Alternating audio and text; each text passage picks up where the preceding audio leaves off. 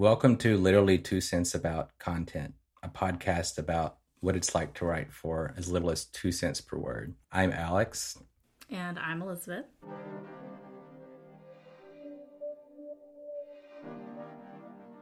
We are going to be talking a little bit about the coping strategies that we witnessed our managers presenting, for lack of a better word. Employing. Um, employing, yeah. As we worked at the content mill. Yeah. As we've talked about before, we did both work at a content mill for a couple of years simultaneously. And so we did, we shared, we shared some management at that point. And I did at the top here just want to give a, a, a disclaimer or a notice. I promise me, Liz, I promise that we will not always be dunking on the particular content mill that we work. We have been doing so for the past several episodes, but there is a lot more to this industry. But however, Alex just got done writing his magnum opus on too solid.substack.com or is it too solid? Am I getting that wrong? It's too solid. Too solid. T O O solid. And so we wanted to do like a kind of a fuzzy one for now. And then we'll dive into the chunky ones. Listen, my metaphors are bad. Yeah.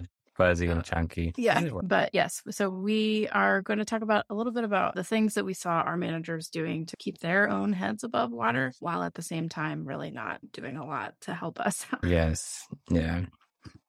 Yeah. So the first one that that I wanted to talk about really was like the thing that I noticed the most about my manager in particular. We shared this manager when we worked on Oh wait, we should back up and give a very vague hierarchy of the org chart. Yeah. So it's basically like it was meant to seem like a newsroom and it was meant to seem that way both physically and organizationally. And I think we'll probably do a deeper dive into this at some other point. Yeah. So the writers all were on a team. And when we both were there, the teams were segmented into different sections. And these sections were what you would find at a newspaper. So there was like a lifestyle section, there was a technology section, there was a finance section, so uh, imagine like a literal newspaper, the different set. We didn't have any sports writers as far as I know. So that was the one that was missing, but the rest of it was modeled to be like an like a newsroom. So you had uh, writers who were on teams who nominally had different areas of expertise. We had our beats. Our beats, yeah. And and literally the title that writers often started with was that they were a news writer which was a little bit is misleading. It is a misnomer. We weren't interviewing people to get stories, at least not when we in the early days. Later on, we did interview some mm-hmm. clients, but it wasn't at all like what you would expect from traditional journalism, where you're out chasing some story for days and you're trying to expose some unknown piece of information.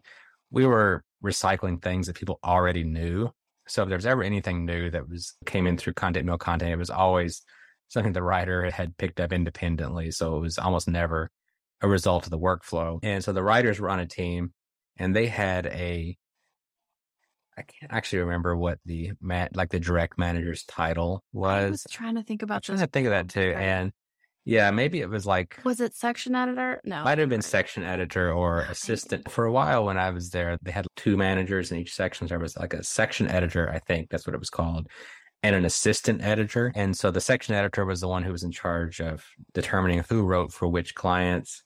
And when I'm speaking of a manager, this is the person that I'm talking about. Yeah, this is what we, this is what we mean by manager because this person would assign who went to what clients, how much work you did, and they would also be checking in to see if like you were on pace. Yeah, and, the so that was, person that or they were the person that I would go to to ask for days off, et cetera, et cetera. And the assistant that, editor yeah. was a little bit uh, of a it was a filler job in a way because they didn't really have as much. Inter- I don't even. They might have phased this out later on, but I didn't have as much interaction with the assistant editors, and there was quite a few of them that went in and out, and some of them actually had, were writers who became assistant editors, and then they went back to being writers because either the job was so boring or that the few meetings that they had with, I'm assuming they met with clients a lot, and maybe those were just so traumatizing that they had to go back to writing. So I don't know. I remember the assistant editor doing everything that the section editor was doing. Yeah, I just remember them being like a shadow. It was a little bit redundant.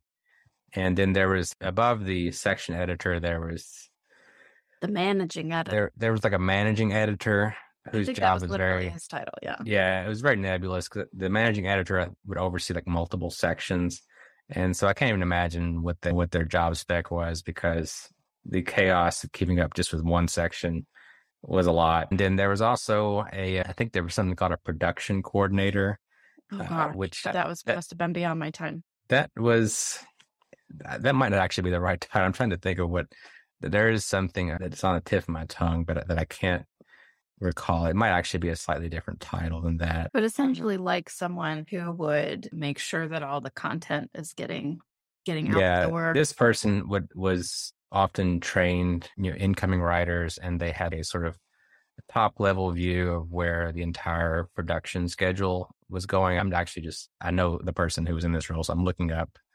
Okay, yeah, it was called production coordinator. Okay, Nice. So I was I wasn't hallucinating that. So they were I think they were maybe above the managing editor just because they had a 360 view of where what everybody was producing. And then hold on, let me just imagine. Yeah. So they had the production coordinator had the th- yeah 360 view of production, meaning are writers writing the pieces that they've been assigned? Are they on this incredibly crazy pace that we've given them? And I remember, I think I met with this person maybe once, and they were just trying to see how cl- how rapidly I was acclimating to or ramping up to writing twenty units a day, which is like four thousand words. Got some words, yeah. Yeah. So this was like pretty early on too. It was like you know, supposed to be pro- progressing within the first month And I worked there. I was supposed to be have gone from writing basically just a few hundred words a day to writing 4,000 4,000 words a day. Yeah. And then above that, you had some like vice president level, Like you had a, I want to say there was like a VP of editorial or a, a title of that ilk. Yeah. And of course, then you had the C suite. They like beyond the production. What did you say, manager? production coordinator. Bef- beyond the production coordinator, it looks like a regular organization org chart, right? So we have Yeah. the C suite, we have the VPs, we have the guy who owns the company. I guess he was the president. He he wasn't CEO for a while, but I, I was just looking up. They did one. There was somebody who had the title vice president of content, so there was that. Yeah. and then there was a, they had some other vice pres. You know, every company has vice presidents of any size, but like we they had some pretty funny ones, like vice president of content, vice president of services, and I'm not exactly sure what's different for, between ser- services and content. It's like you have these two words that can basically mean anything. And I don't know. I always see like Apple is always talking about how it has huge services business, and basically it counts everything except its hardware and services. Yeah, whatever So- you're doing Yeah. is a service. Okay, great. service. Yeah. So there you go. Yes, if it's not a, if it's not a good, it's a service. Oh, Yeah, classic. Uh, wait. yeah. So the content is the good, maybe? I don't know. that I've thought about that too because the content is not really something you can hold in your hand because it's not something that's like a. I think I wrote this in my blog about how you know, the idea of turning a like a blog post into a pamphlet is, is like a printed out pamphlet is absurd. Oh, yeah. But so like I was talking about how a lot of content is basically disposable and the fact that it's digital and can be deleted instantly and doesn't have any sort of tangible form contributes to that disposability. And we can see that like a lot of media still has physical characteristics like music and movies and games. So they all have physical copies, but with writing, a lot of writing, it- doesn't have any physical copy and, and it was never expected to. So of course you still have books and magazines, but then Hmm. things like, like content mill content, it's no one would ever really imagine make it, make that whole book. form, like a bound book of the top 10 things every CIO wants from their SOC. Oh my gosh. We have to make it. We have to make that now. yeah, it's, I mean, that's it's, the legacy of this podcast. I'll be okay about it. it's absurd because the cost of doing all that would totally outstrip whatever. The only reason a lot of these content mills, their business model would work at all is because the cost of producing something was so small that you might as well just try to produce as much of it as possible and see if anything would stick. They're paying their writers literally two cents. yeah, two cents for every word. Yeah, but uh, so there's a hierarchy. You've got the VP of content, VP of services. You've got the production coordinator. You've got the managing editor. You've got the section editor. You've got the assistant editor, and then you've got the writers. So I am speaking in general of the section editor that I had while I was at the content mill. I think that the stress of managing several people and also managing clients what it's a hallmark of the job yeah you're managing sort of two different groups you're you have an internal group mm-hmm. of writers who you're trying to crack the whip on and then you have an external group of but you're also like a customer service representative we've spoken like yeah. before about how there was a customer what were they called client representative whatever content management rep or whatever. But the writing teams were the ones who did most of the customer facing work. I'll say that. And yeah, and so the managers were juggling like having this group of people that they manage, but also having to put on the customer representative face and make the clients happy and make sure that the production schedule gets out on time. Right. So I think mm-hmm. the result of that that I saw, and we could talk about this, but it seemed like there was a disconnect between the manager and the people that they managed. It definitely mm-hmm. seemed like there was a, and I don't know if this was in particular just about like just the people that we worked with, but there was a very, what is the word? Intentional. There was a really intentional wall built up between the manager and the people that that they worked with. It seemed like they they took the job so seriously that there was like this extreme distance between right between us and them. And I only worked there for a, a year and a half, and so I don't know that I really saw as much as you did in terms of what they're what they were actually doing on the day to day. Yeah, I'm recovering from a cold. but but eh, I did experience our particular manager he left the section editor job. And as soon as it was like that, as soon as he left the section editor job, he became my best friend. And to the point where I was like, and I, the, when he moved out of town, he was interested in divesting mm-hmm. himself from a particular cooking ingredient that was illicit and then and he gave it to me. So yeah, it was so. Uh, so what I'm trying to say is, as soon as they weren't in that particular position anymore, it was like a light went off, and they were actually able to be a human being again. But it seemed like that particular role that was his coping mechanism for not for for trying to manage both working with the writers that he knows are not being paid enough and who are not being, I don't know, compensated, not just with money, but with benefits and time and, mm-hmm. and things like that. Mm-hmm. And delivering what was supposed to be a good product to the clients. Yeah. It's the, you're right about how they, it seemed like the job made them where they couldn't really be your friend, even if you were a good employee who was pretty consistent with your work and who is always on schedule and producing great work. So I think I've always, I think the word I always used, uh, because I went through several different section editors during my time there, but I would say that they were all, one thing they all had in common was they were kind of dour. Yeah. Or they were, I guess you would say they were grim on the job. So they were, they would always be, they were always anxious about what was going on with any sort of client. So they were always worried that somebody, you might be falling behind schedule, even if you've never had fallen behind schedule before. Or they would always be thinking of things like, do we need more topics for this client? Do we need more calls with this client? So there was always some level of anxiety built in. I guess some of that probably came from above or I always got the idea that if one of us took a sick day, there's no telling the client, like, oh, sorry, your writer was sick. So yeah. the section editors and the assistant editors would just do that work if yeah. one of us called in sick, which let me tell you, hmm. it's a, not a great guilt trip to do. It really scarred me because I got it in my head that it was now it was somehow standard in all play workplaces that you had to give this incredible advance notice that you were going to take a day off. Oh my So it was something like I would be thinking if I want to take a day off in October, I better figure that out sometime in September. Yes. So it, it was like, and this was, I'm not even talking about like an emergency day off. I'm talking about like just some days something came up or I just wanted to take that day off. Like I had to be thinking way in advance. And so now it's, if I'm, you know, I, since I moved on, it's, oh, I can just tell somebody that uh, I'm not going to be there like two days from now and that's fine.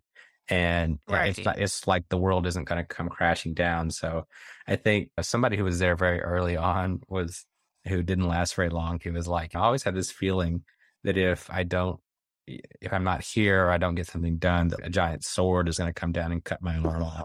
Oh no. And that it was absurd because the stakes felt so high, but in reality, they really couldn't have been any lower. yeah. they were not. It was it- if- words from the eh, internet. it was like, so one thing these managers, one, coping strategy they would always have was they were always like, I don't know if this is really a coping strategy so much. It was just like a piece of propaganda. They were always, they, you would get on some clients and they would tell you, this client needs a piece every day. And so literally you would have to come in every day, research and write and publish something for that client every single day. And so like, some, and some of them would get multiple stories a day. So this was like an SEO thing back in more 10 plus years ago where the idea was that you needed to have stuff coming out all the time. A You- lot. You, you needed to just have something almost every day because otherwise you would get buried. You wouldn't be able to rise to the top of Google News. You wouldn't rank for these different keywords. This is So- the same thing TikTok is doing to people nowadays. If you're not posting like four videos a day, they don't yeah, volume was always the name of the game early, at least in the early days. So they would always be like, you need to publish, you need to publish a story for this client every single day. And the funny thing was, you know, this in the earliest days, the most common workflow for a lot of writers was to write a story, put it into the, the horrible CMS that we had, the content management system. And then if it somehow made it out of that in one piece and it wasn't deleted and lost forever, you there was literally a button that said publish live and you it would actually go directly onto the client's site. Oh man, So- that button made me so nervous. Like I wish. then I, I hope I was don't another- accidentally press this. There was another button. Some clients are set up where instead of that, it would just be you would send it for approval. Although I think you could like long press or you could press something else and it would publish it anyway.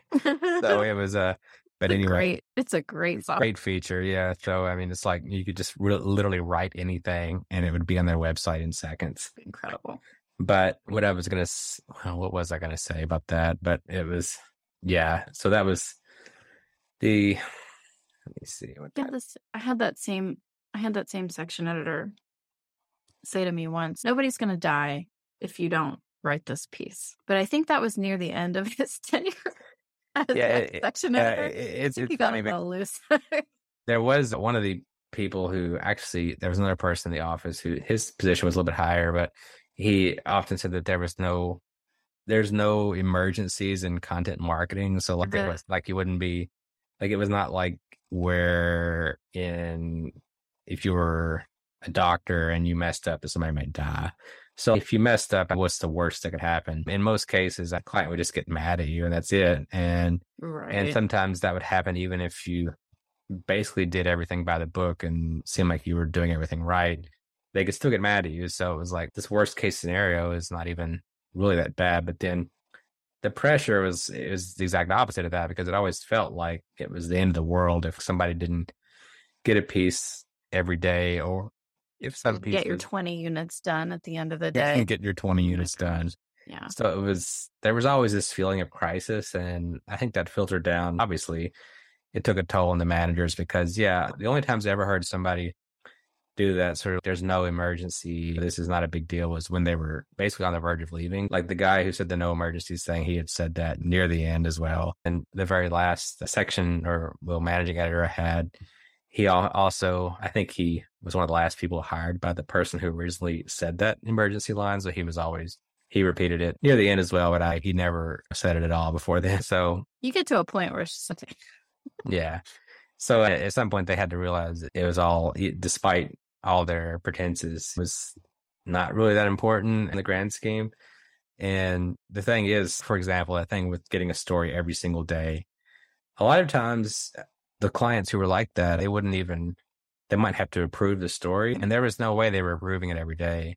So they might not even get around to it for a while. And by the time you got feedback on it, it was, you had almost even forgotten that you even wrote it.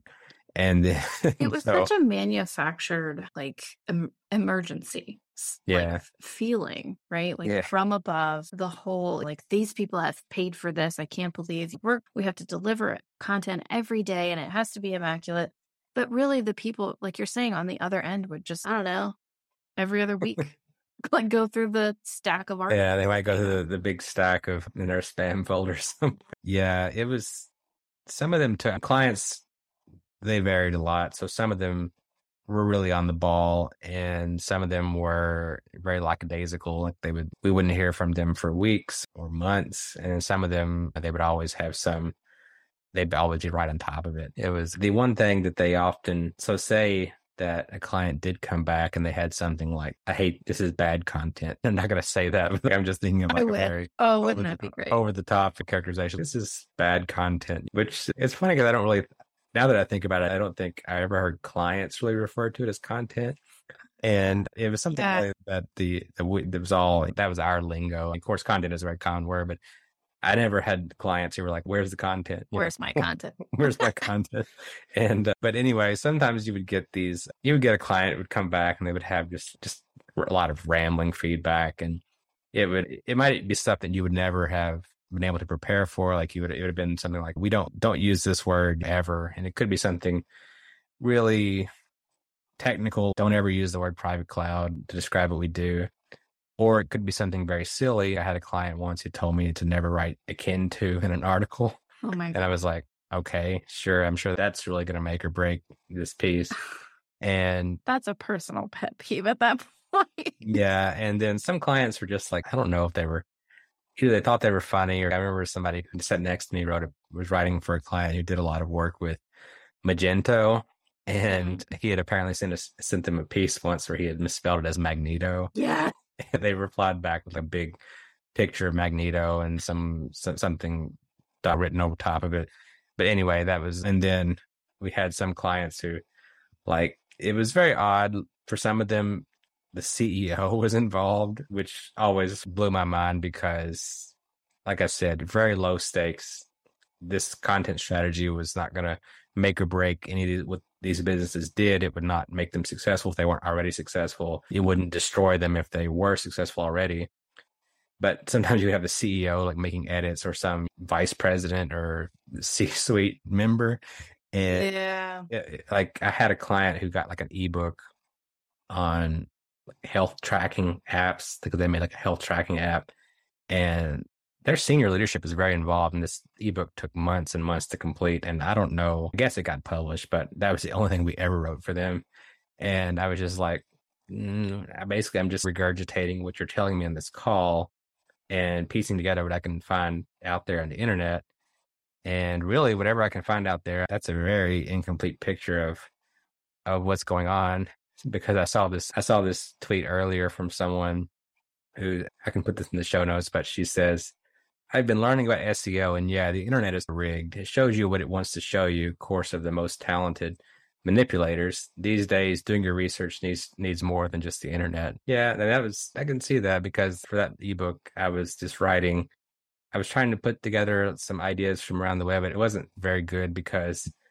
what they did was so niche and their angle on it was very different. It was like all these other health tracking services don't work, but ours does. Oh my and God. the amount of evidence out there that these type of things don't work is overwhelming. So the chances that this one, I mean, literally this one weird trick is going to going to help you track your health better. Now put a bookmark is, on that. yeah. yeah. Everybody loves the one weird trick and we'll do an episode about this at one point, but yeah, that was such a thing. I guess when I got to the content mill, that was still a big trope in online publishing was the and if you were reading uh, any amount of online content at the, during the like 2010 to 2015 i want to say you almost certainly saw those things that were like one weird trick to reduce belly fat and or that doctors like, don't want to tell you the doctors don't want to tell you or this man lost 50 pounds in three days in parentheses doctors hate him that was We are, always, we are going to have to do a whole episode. yeah, about because but yeah. yeah, but anyway, I mean, this, that was with this. I was writing for. I had a couple of health clients, and it was crazy how how all of them basically, their if you really distilled their products down, it was one weird trick to do this thing that definitely doesn't work.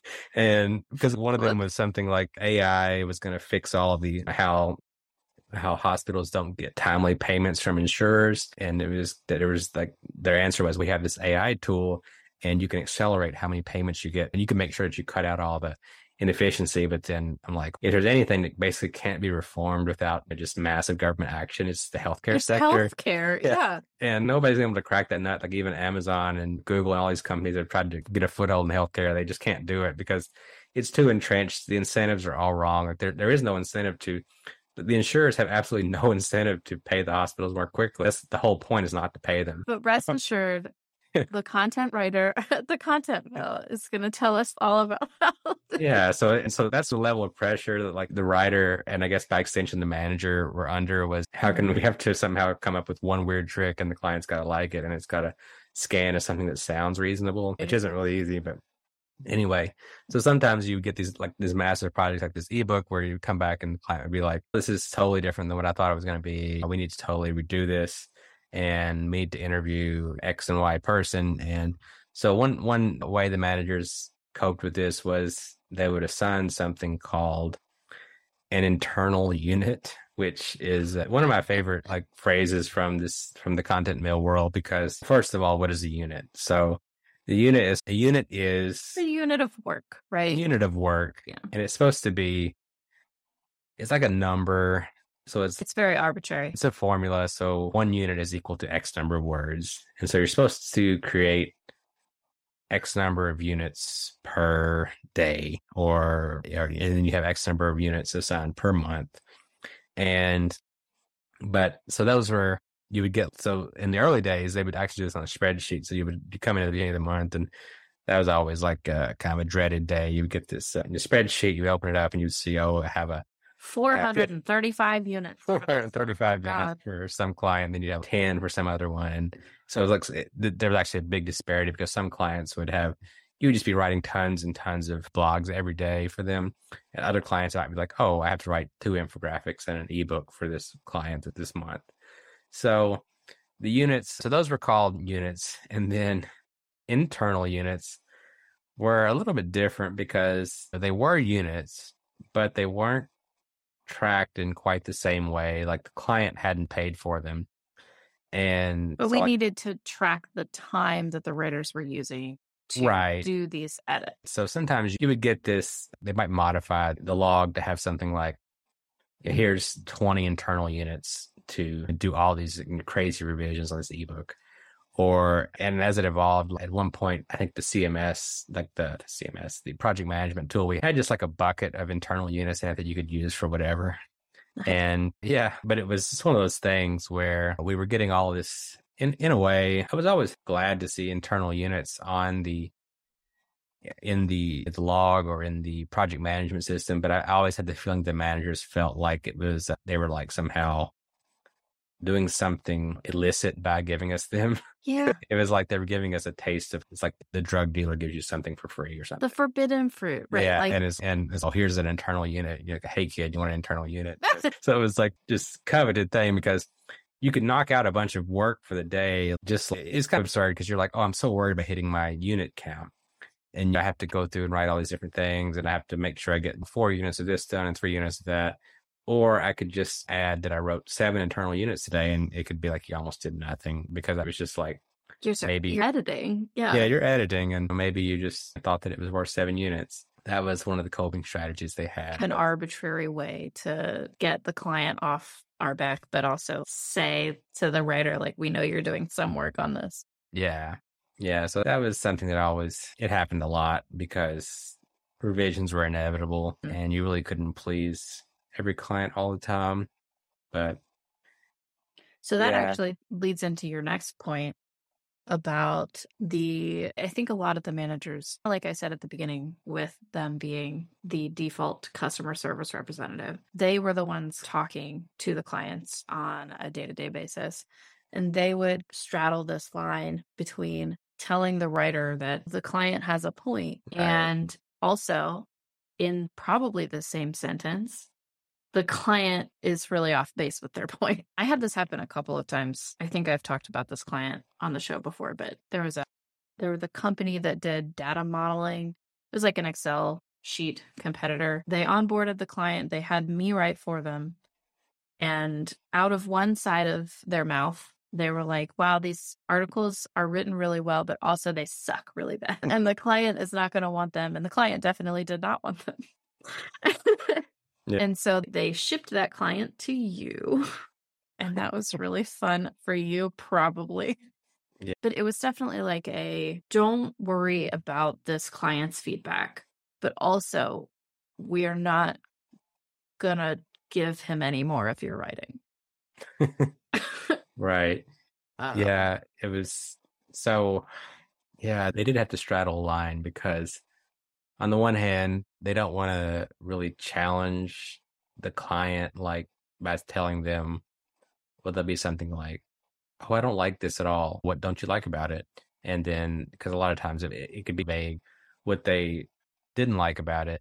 And sometimes the so it did vary. Some one editor I had was like a, a client gave a lot of all over the place feedback that was difficult to do anything with. And he actually, in some messages to me, was like, I don't know how seriously I would take this client's feedback because the person giving it is when you go in a call with them, they're not really, they don't really even talk. They're not really engaged at all. So how seriously could they really be reading this? And it was, and, but then at the same time on the meeting, it has to act like it's all very, like all this is very valid and, you know, oh yeah, we'll work on this and so on. So you really couldn't you couldn't uh, you couldn't that, that's sort of cliche like the customer's always right. So they would never tell a client that something couldn't be edited. If a client ever had feedback like something was going to get changed. It didn't even matter it didn't matter how frivolous it was like the it could have been something like like how the, the intro was too wordy or the thing i said about how don't use the word akin to in, in the articles. And so so- something was going to get changed. And they just reminded me that, that quote actually that about how the customer is always right is actually only a partial quote I think the full quote is is the customer is always right when it comes to taste or something. Mm. And so it's not exactly the same meaning that people often assign to it. But anyway, so the, the editors would they would they didn't want to seem like they were being hostile to the or pushing back on the client in any way. But at the same time, they had to go back to the writer and be like, "Oh yeah, this is all this will all blow over or something." And it, I never, at least for me, it might have been different for other writers, but for me, I never got into a situation where an editor was really on my back about you know, how I'd messed up with the client or that it was my fault somehow. No, I say we're pretty good about taking the Yeah. flack from the client. Yeah. So they they had to take a lot of that flack, and the writer themselves didn't. A lot of times didn't have to be directly exposed to it. which was great. That was great. That Really was great. Yeah. that. Yeah, it got a little bit worse as, as near the end because there was more calls, and you, sometimes you had to get like people would be giving feedback on the call, and it was a little that can be a little bit awkward. But Yeah. yeah, so my worry was always that there would be someday like a manager who would be like who would be have a different mentality towards it, and who would be like maybe the client has a point about this, and maybe they're right. And but in my in reality, it seemed like most of the time they were more like they were maybe skeptical of the client's feedback times. They were like it is what it is. It's just it's part of this is part of the business basically and your client's giving you vague and just look at the comment section of any video or Oh my gosh. or something on the on YouTube or like a you know the comments on an article. And if you ever took if you ever took uh, advice from those it would just be it wouldn't be useful at all. And maybe there's a, an episode in this, but I think we could talk at length probably about the kinds of feedback that we used to get. I right when I distinctly, and I don't know why, I remember this so distinctly, but I distinctly remember the interview that I had, the phone screening for this job. They Yeah. asked me, Are you good at taking criticism? and of course, my answer is to laugh and be like, I just did six years worth of creative writing school. So, yeah, Yeah. yes. But the kind of feedback that we would get from these clients, and I was really grateful that the managers were there at the time. Like you're saying, some of those later, some of those later clients, for me anyway, we would get on these calls and there was one, not the Excel competitor. There was a different one. I'm just in trouble all over the place. There, there was a different client who was just like, not very professional and telling us in the room. I get, we were all in a room and he was on speakerphone about how my writing was so bad. Um, which not to toot my own horn, but like my writing is not bad. It's yeah, like, that, objectively that's always not bad. that's always something you had to be like careful with, is because you would you would feel so beaten down sometimes. Like you Right. could, you would feel like, well, maybe I am really not that good. And then the manager was just basically told the client that he was being unprofessional at this point. So like I as we are dunking on dunking on our section editors for this, like they were on our side for when it counted. Yeah, it was. uh, I had that happen with. I did have a client. This was maybe midway through when I worked there, and it was a very. Oh god, that the their line of business was basically impossible to write about. It, it was all like inside baseball, and it was Okay. just. Uh, it was just. It was something about had the word pipeline in it somewhere, but it was nothing to do with oil, and it was nothing to do with even something you might be familiar with pipeline terminology like DevOps. So I remember writing an ebook for them, and this was actually a very awkward situation overall because the client that the, they did a contact there who had recommended the content mill to them had previously worked at another company that the content mill had produced content for in the past Great. and the company they had worked for in the past was very easy to write for, very straightforward. It was a big organization. Actually, in a lot of cases, the bigger the organization was, the easier it was to write for because there wasn't quite as much life or death type of stakes around it. Or at least Mm. there was never, okay, just to be clear, I don't think it was ever life or death in reality. But with smaller companies, it often felt that way because it was like, if we don't do this right, we're just going to go out of business. We are the like- entire marketing team for this Right. company. Yeah. And then like for some big company, it was just like some section that was only producing one little small area of their entire product line and it was unimportant to their overall success. But anyway, that person had recommended the content mill to their new company. And then lo and behold, I'm the same person who'd written for them in the past. I'm going to write for them now. And first assignment, just impossible ebook. And then this one, we did get on a call with them and there was something they didn't like a lot of this stuff. And it's some one of their vice presidents was giving all this aggressive feedback on this call. And then at some point in the call, it became clear that he was actually reading the wrong piece, and it was Oh. not even it was not even the piece that we were on the call to discuss. Oh, he, good. he had not even read. And before this, he had there had been like they'd been making fun of stuff, and it was somewhat unprofessional. Why am I reading about this? And then there was some line that they thought was funny because it was so bad or something. And God, and you're in the room. That makes me want to die. Yeah. I, ugh. It, it did. And so then, but anyway, they, uh, some of the, like, this, like some vice president of the company at the content mill got involved and his ideas for fixing it were all very ridiculous. It was like changing a few words around and restructuring some sentences. taking out this akin to. Yeah, take out the akin to. And I think he didn't like the word torrid either, oh and which he said didn't mean what I thought it meant, and it did mean what I thought it meant. And anyway, so this is like another side point, but a lot of times writing was never really ever improved by. I don't know. It was like a lot of times it wasn't really improved by feedback, and you were just trying. You were playing a game, so you were just trying to make it where you could get it past them, even if you sometimes made it worse. The word that comes to mind is mollify. You're just Mollify, trying to yeah. like coddle them into thinking that you're doing an edit on it. Oh, yes, I definitely changed this word to this word. And it totally changes the tone. Definitely. And uh, yeah, Yeah, it's uh, so they would often that that was a rare case, but it did get into another point that often came up was the writer swaps and changes. Sometimes you would get you would just keep beating your head against the wall with the client and it just wouldn't it wouldn't work. Something was off. Your writing style was not compatible with whatever. like me at the Excel competitor. We love that. Yeah. Yeah, yeah, or me and this dreadful pipeline company is all I'm going to say. But so what the section editors would often do is they would do like a writer swap or writer change. And it, this kind of evolved over time. So sometimes early on, at least, they wouldn't tell the client that the writer had changed because they thought that was somehow projecting like weakness. Yeah. And I don't know, I'm just, I'm speculating there. But and then sometimes they would uh, so they would just change it, and then it would go on, and maybe the client would all of a sudden be more happy. And then later on, sometimes I do this. I do remember one time where I did write something, and it was like, "Oh, this is so much better than the last piece. I, I like the new writer better," and it was like the same writer. Yeah, and right. they didn't change it. They didn't change it.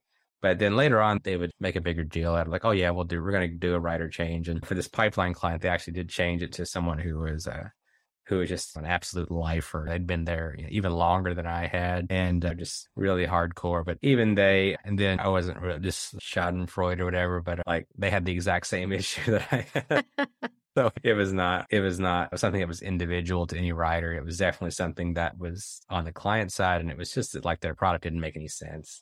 And it, it was, like I said, inside baseball, impossible for an outsider to understand type of work that an agency should never be doing because it was, it was something that somebody in house would have had, had to have handled.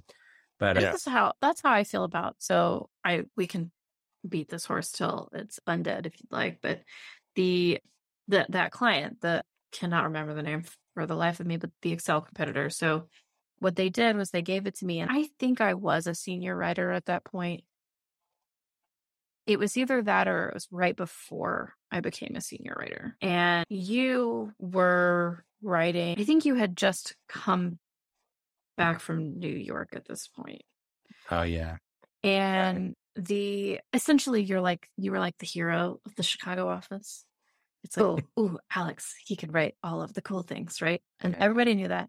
And so they very deliberately handed this client off to you from me in a phone call with them. They're like, oh, yes, Alex can definitely handle your writing. But it was more of, it was one of those like inside baseball kind of clients. And he was just not happy with any, hmm. anything, nothing. Yeah. But it was interesting kind of seeing the, I, honestly, it was like, like theater, right? Because I'm a good writer and you're a good writer. But because they're like, oh, yes, we're giving your account to Alex, the senior writer who has been here for X amount of years, that was supposed to mollify this guy. Yeah. But of course, he he wasn't happy with anything that that, Yeah. that we gave him. Some clients, they just, say, yeah, you couldn't really make them happy. And uh, I was out, I guess that did contribute to a lot of managers and writers too, just burning out. Oh yeah. And yeah, it's, yeah, one of my managers, like he was actually an assistant editor and this was in the really early days. Yeah, I think he, he got burned out really quickly. And he, at the end, by the time he knew that he on the way out, he was just like playing StarCraft all day. Incredible. Yeah, it was pretty, it was pretty good. And uh, I, I know that Did was- he use the foosball table? I don't- think he used the. I don't think so. There was a. He was. He was dry overall, but uh, yeah, I did have that StarCraft going, and then. But then you did wonder as a writer sometimes, like you're just killing yourself writing thousands of words a day, and then what's everybody else doing? It can't possibly be any harder than that. You just, just think about it. Maybe maybe having to deal with clients on phone calls all day is, I guess, maybe it's as difficult or as It's a different skill set. It's a different skill set. And uh, yeah, so that's, but then I do remember the first day or the first couple days I was there, they were like, we have a, they were like, oh, here's the Nintendo 64 and the foosball and everything. I can't imagine you'd ever have time for that or something. and like, this is really a great way to, to start off. we love And this. We love this, yeah. And, uh, and then you would just see people it really warped your whole sense of reality in a way because you were just like, you were just grinding yourself down writing and then you would see people walking out of the office just doing nothing or talking and you were like you just wanted to go up to them and shake them like you know, why aren't Why you aren't you doing write, writing 400 words in 20 minutes I that's a really relatable thing, honestly, because I, I oh my goodness, after yeah, after a few months, it was like I don't have I don't have time for anything. I don't have to, I don't have time to pick my nose. This is I have to be writing 200 words in the next 10 minutes. like, Yeah. would- oh my gosh, I don't think I do not think that job is a good bastion of mental health. no i don't think it was good for mental health at all it had because the, there was of course a lot of anxiety because you always were worried about whether or not you were going to be able to finish whatever you were doing and then of course you could get depressed if someone gave you a lot of negative feedback or if you got some big huge project dropped on you at the last minute which that happened a lot too like you were sometimes if you actually you could actually be punished for being too efficient because if you wrote if you were you write if you wrote and kept up with this incredible pace and you're getting all your units knocked out, you were the person who would get like the whatever bundle of units hadn't been completed that month either because there wasn't anybody to assign it to or somebody had just quit suddenly. And that happened in the early days. So another, I don't know how the managers coped with this, but uh, we, I guess they did cope with it by just trying to hire all the time. But we'd have some days where just people just wouldn't show up and we would never see them again. And honestly, that, I don't blame them. Yeah, this happened at least multiple times within the first year I was there. Like somebody in our team who had been like in our team meeting and who had been you know, just seemingly fine just wouldn't show up one day, never hear from them again. And so that did happen several times. And yeah, in a way, it's, it's hard to blame them because they probably were sold something that was very different than the experience they got. They were like, I have a job as a news writer. I'm working in a newsroom that has sections like a newspaper does with a desk where everybody sits together in an open office. And the reality of that is I'm looking up TechTarget articles on what is bare metal computing and then trying to put that into 200 words and then having some client fire back an email saying that I'm wrong about everything because their terrible company who is struggling to do anything doesn't see it the same way that TechTarget sees it. And yeah, so that's then imagine doing that every single day and then thinking you're in you're getting a, that all knocked out and then you come in the first day of the month and here's your spreadsheet with another 400 units on it or whatever. And it was brutal. Like the I want to say it, it, I mean, we've talked about how we they gave this like false sense of urgency, right, to all of these things we were writing. Yeah. Oh my God, if you don't get this out. I was hired in a group of three. So three people started on the same day, and I was one of them. Yeah. And one of them was the first senior writer they had ever hired, like outright hired. All the other senior writers had been promoted from within. Yeah, yeah. from content writer. Mm-hmm. And so this person and the other person that I was hired with, like very quickly found out that they were not cut out for this job.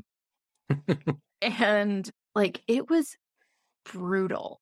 Like watching because once the three months of ramp up time is over, you have to meet you have to meet your daily 20 units or you will be removed. And it was just insane like watching these people like just discover that they cannot do this job. Yeah. Uh, and i'm laughing about it but like it was actually really awful. Yeah. And yeah and so that's part of that writer churn that you're talking about like people just coming in and out all the time like it takes a particular kind of person a, a neurotic is that the right Neur- neurotic, maybe. yeah, I was thinking about this once because, yeah, I was trying to think about this once in the similar terms. Who would be the ideal person to work there? And in a way, and this is not egotistical, is but it, it really was me because first of all, I wasn't completely dependent on the income I got from there. Now, that was part of it, and then also I didn't need the health insurance, so that was irrelevant. Right. And so I actually my paycheck was bigger.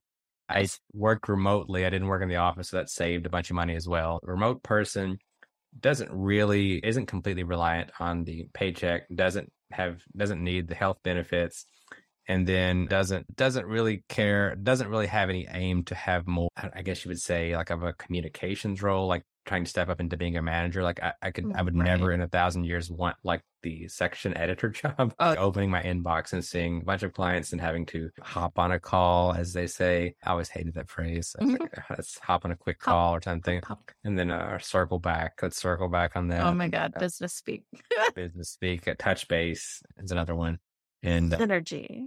Yeah, yeah. There's some song. I think it was uh, who was it? Was it Depeche Mode? It touch. Oh yeah, there's a Depeche Mode song called Touch Faith, and I always used to listen to, or not Touch Faith, Personal Jesus.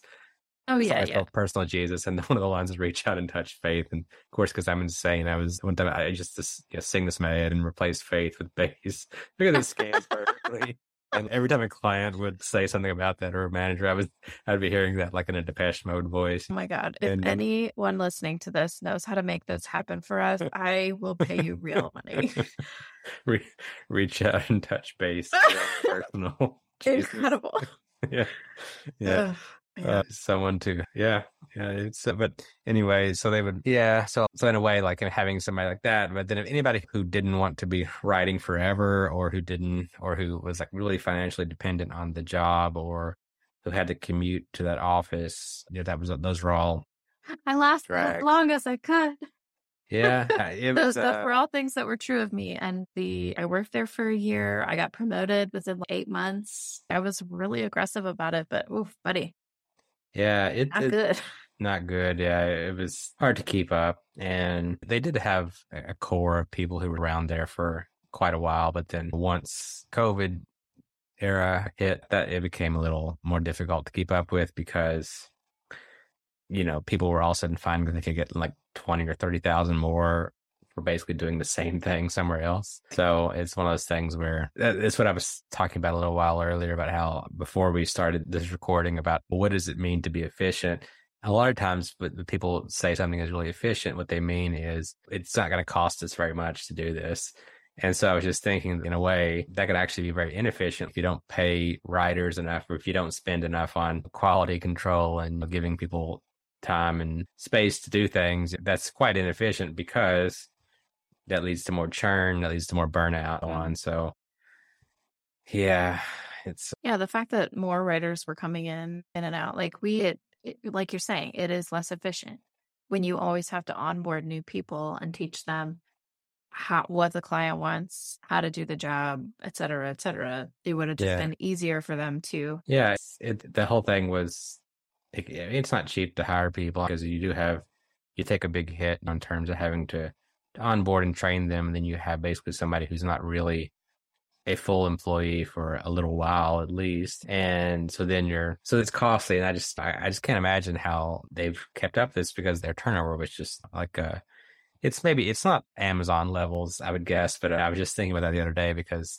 I think I saw something once that like Amazon warehouse in some metro area was literally running out of people to hire because they had hired basically every single person who would ever take that job in that area. And we're not talking about like a small area. This was something like Phoenix, Arizona. Oh my god! And it was something like they had basically burned out every single person that would conceivably want or could do that job.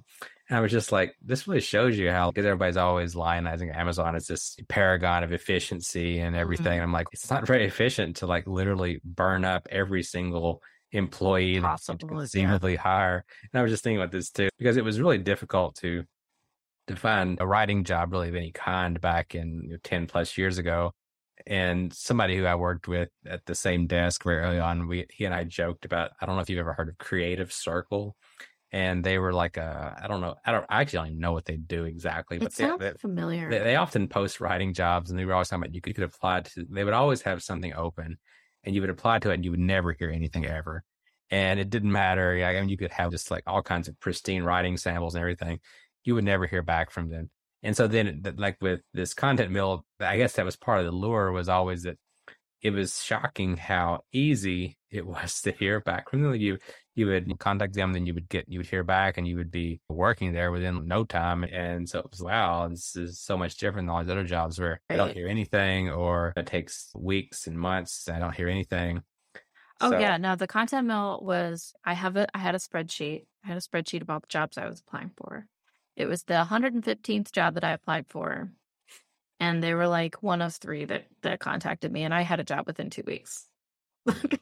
Yeah, Yeah. it's it, it was uh, that was one of the only things I would say that that was to their that they did well was they definitely got back to people and they didn't string you around or keep you in a lurch. So they always they got back to you, but the catch was that they would basically hire anybody because as I think similar to Amazon, everybody who would think about working there had either already figured out that it was that they couldn't make that they either tried it and left or they had heard from somebody else that it was just like you don't want to do this. Yeah. and i always think about that. It was like the amazon warehouse of content mills. It was like i was like it felt like everybody had put in their time or something there and moved on to something else. I had Well, and- next to me who who went on to work at the onion like straight out of that job.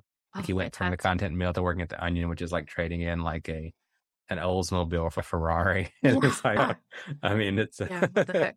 yeah And now we are providing that service to people. yeah Don't Yeah. work there. don't work there. Not naming names, but uh, yeah, if you're doing enough digging, you can probably figure it out. and uh, that art, that popular article that we've referenced several times, so that kind of gives the game away if you just do a little bit of research there. And because uh, it was such a perfect description of the entire experience from the hiring phase and the false illusion or the, well the false hope of being a journalism job.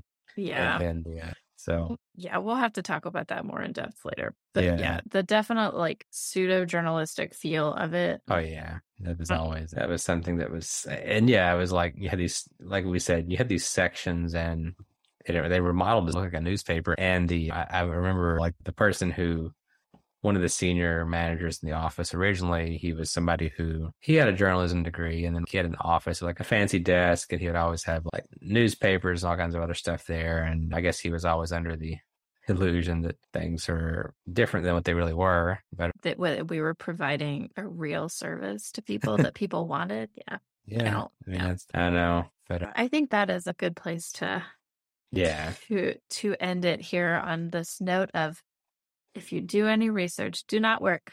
do not work at a content. The Kamala Harris thing. Do not go.